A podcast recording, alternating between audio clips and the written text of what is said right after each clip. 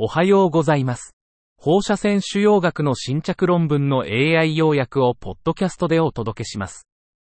よろしくお願いいたします。論文タイトル。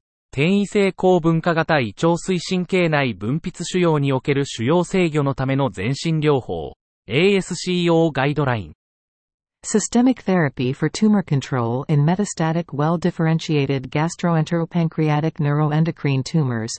ASCO guideline.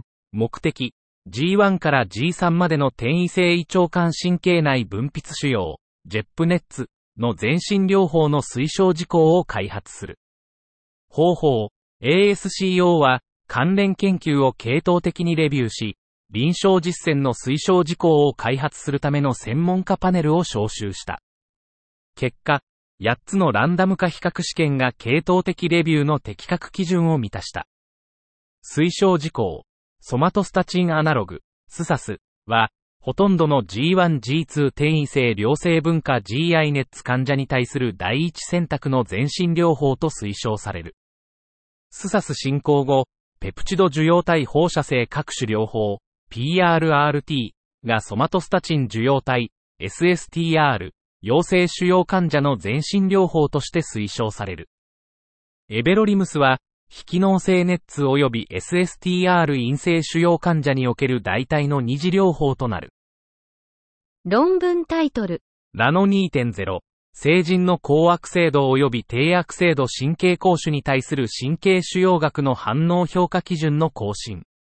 RANO 2.0 Update to the response assessment in neuro-oncology criteria for high and low-grade gliomas in adults. 目的、高度及び程度グリオーマのラの基準の改善と信頼性向上。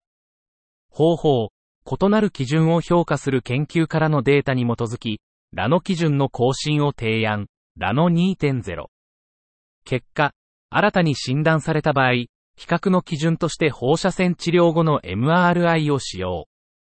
偽進行の可能性が高い治療には、再 MRI での確認が強く推奨される。結論、改定されたラノ2.0基準は、グリオーマの反応評価を洗練させる。以上で本日の論文紹介を終わります。お聞きいただき、ありがとうございました。